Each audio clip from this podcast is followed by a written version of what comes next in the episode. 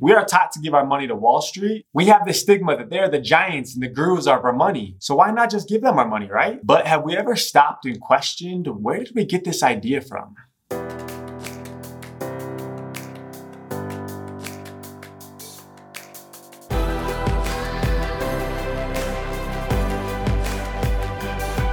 This is Better Wealth with Caleb Guilliams. Hey everyone, welcome back to the Better Wealth Show. I'm here with Dominic, and uh, Dom, you did a video on Tom Brady, and you actually said, "Be the Tom Brady of your finances." Now, um, there's there's some people that just clicked off this video or turned off this podcast um, because Tom Brady's the most loved or hated person in the NFL. But I think you have some really really good points. So we're gonna dive into your thoughts. I think that takeaway is powerful.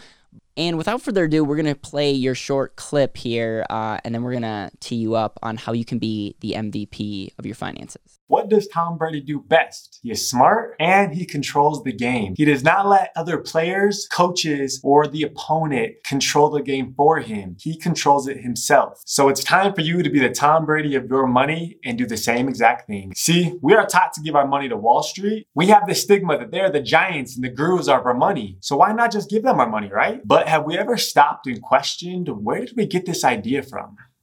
Hmm.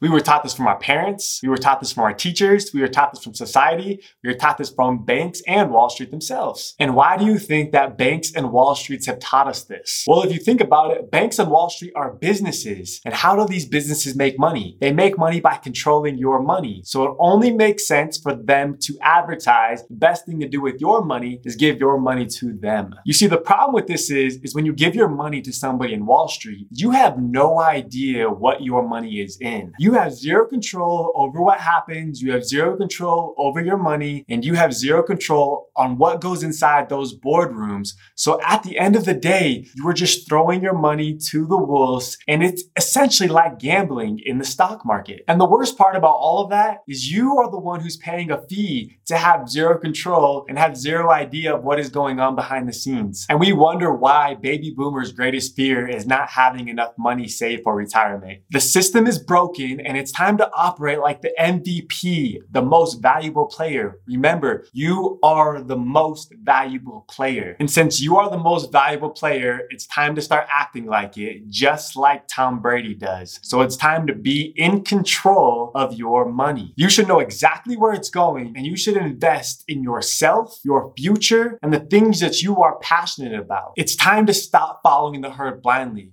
I challenge you to start questioning everything you know about money. Go do your own research and come up with your own conclusion. But remember the most important thing. You are your greatest asset. Now I'm curious, what have you been taught about money in the past that you've now realized is a false belief or a myth? Please comment below. I would love to hear your thoughts on it. My goodness, man, you bring the fire, the heat. Uh, there's so much that we can unpack in this video. Real quick, how did you come up with this? And you, I mean, it's not just about you being your greatest asset. You threw some punches at at like who taught you to, about money. You threw punches at why Wall Street and the banks want our money. Like I'm fired up after watching that. Thanks for putting that together. Yeah, man. No, I'm super passionate about two things, right? One finance helping people in that world and also sports. Right? yeah. Uh, so, I was so like, like, perfect. yeah like perfect right? Why can't i combine the two together and come up with a you know a creative funny video?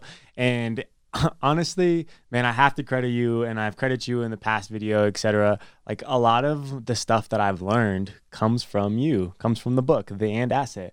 Learning from the and asset honestly changed my life because it just gave me a complete mind shift on how i view things. Before i always looked at stuff as a product yeah. But now instead of looking at a product, you know, I look at things completely different on you are your greatest asset, right? right? Investing in myself first and foremost, becoming the MVP, like I said in the video, like Tom Brady. He is the MVP of the NFL. He is the greatest. He controls his game. So why not us be in control of our life? Yeah, Tom Brady's not just like banking on some NFL or the team or some coach to like make him be successful. Like he's taking ownership, and that's why he is um, the greatest of all time when it comes to football. Let's talk about um, you, you said like who taught you about money. I know that you real quickly like who gave you the concept about money and what was your mindset about money before you kind of got introduced to this whole concept? That's a good question. The person who taught me about money was my parents, right? That was what I learned. The school system, education, you know, people that I surrounded myself with, which wasn't great people at the time. Yep. So that was what I learned. Whatever they knew was what I essentially learned because it just kind of transferred from one generation to the next. And so now that I know what the truth is and what's not the truth, I can surround myself with other like-minded, high-level individuals like yourself and learn the actual truths about what, what is behind the scenes of money. It's interesting. A lot of Wall Street, the banks, what we're actually been taught, if you go to you know business school, is like different strategies, but at every time it's taking money, putting it outside your control. You even said like, what we don't even know what goes on in these boardrooms. Like, I, I would go out and say if you are investing money in the market. And and again, um, there's a play in the market and I'm not bad mouthing any one strategy, but I can guarantee you that majority of people that are investing in mutual funds have no clue what what they're actually invested in and then they have no clue what's actually going on in the boardrooms of that company. What's interesting is I see so many people tell to ask me like, "Caleb, what should I invest in? What should I invest in?" I look and I'm like, "Man, you're making a fraction of what you should make." Mm. Why don't you invest in your ability to double your income? So good. No, that is so good. And that's where I think most people need to put a majority of their attention on, especially at the beginning of their career. I mean, honestly, not even just the beginning, but just in general, because people are so focused about taking their money and putting it into a product, but they're not even making enough money to put it into make a dent in investing, quote yeah. unquote, or the market, right?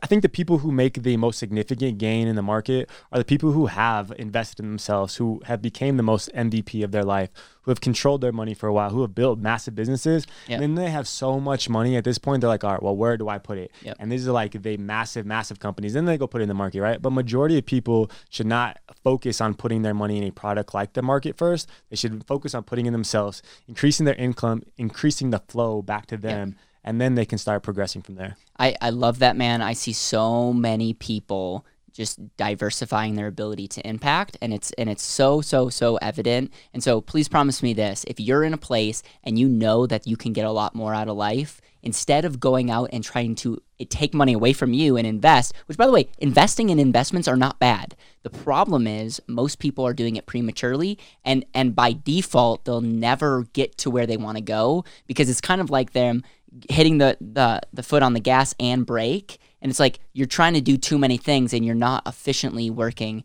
with your life. Um, man, I absolutely love that. I'm also going to plug two things. ROR. A lot of times people say ROR stands for rate of return.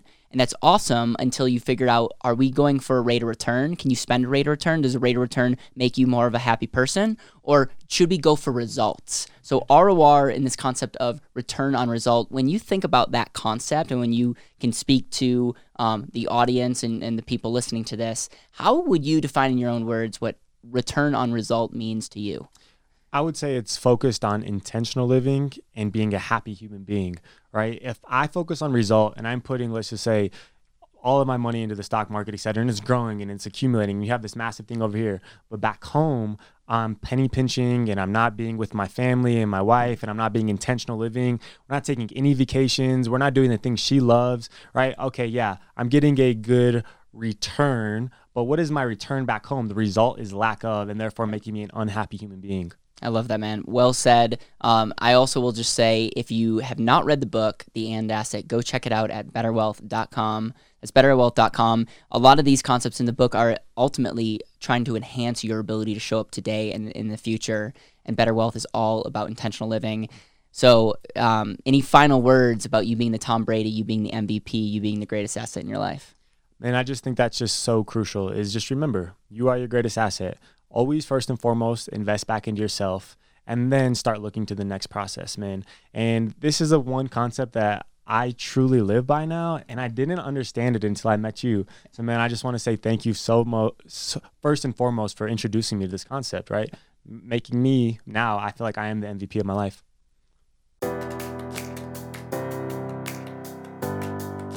Thank you so much for listening to the Better Wealth Podcast. It would mean the world to me if you could hit subscribe, leave a review, and share this with the people that you know and love.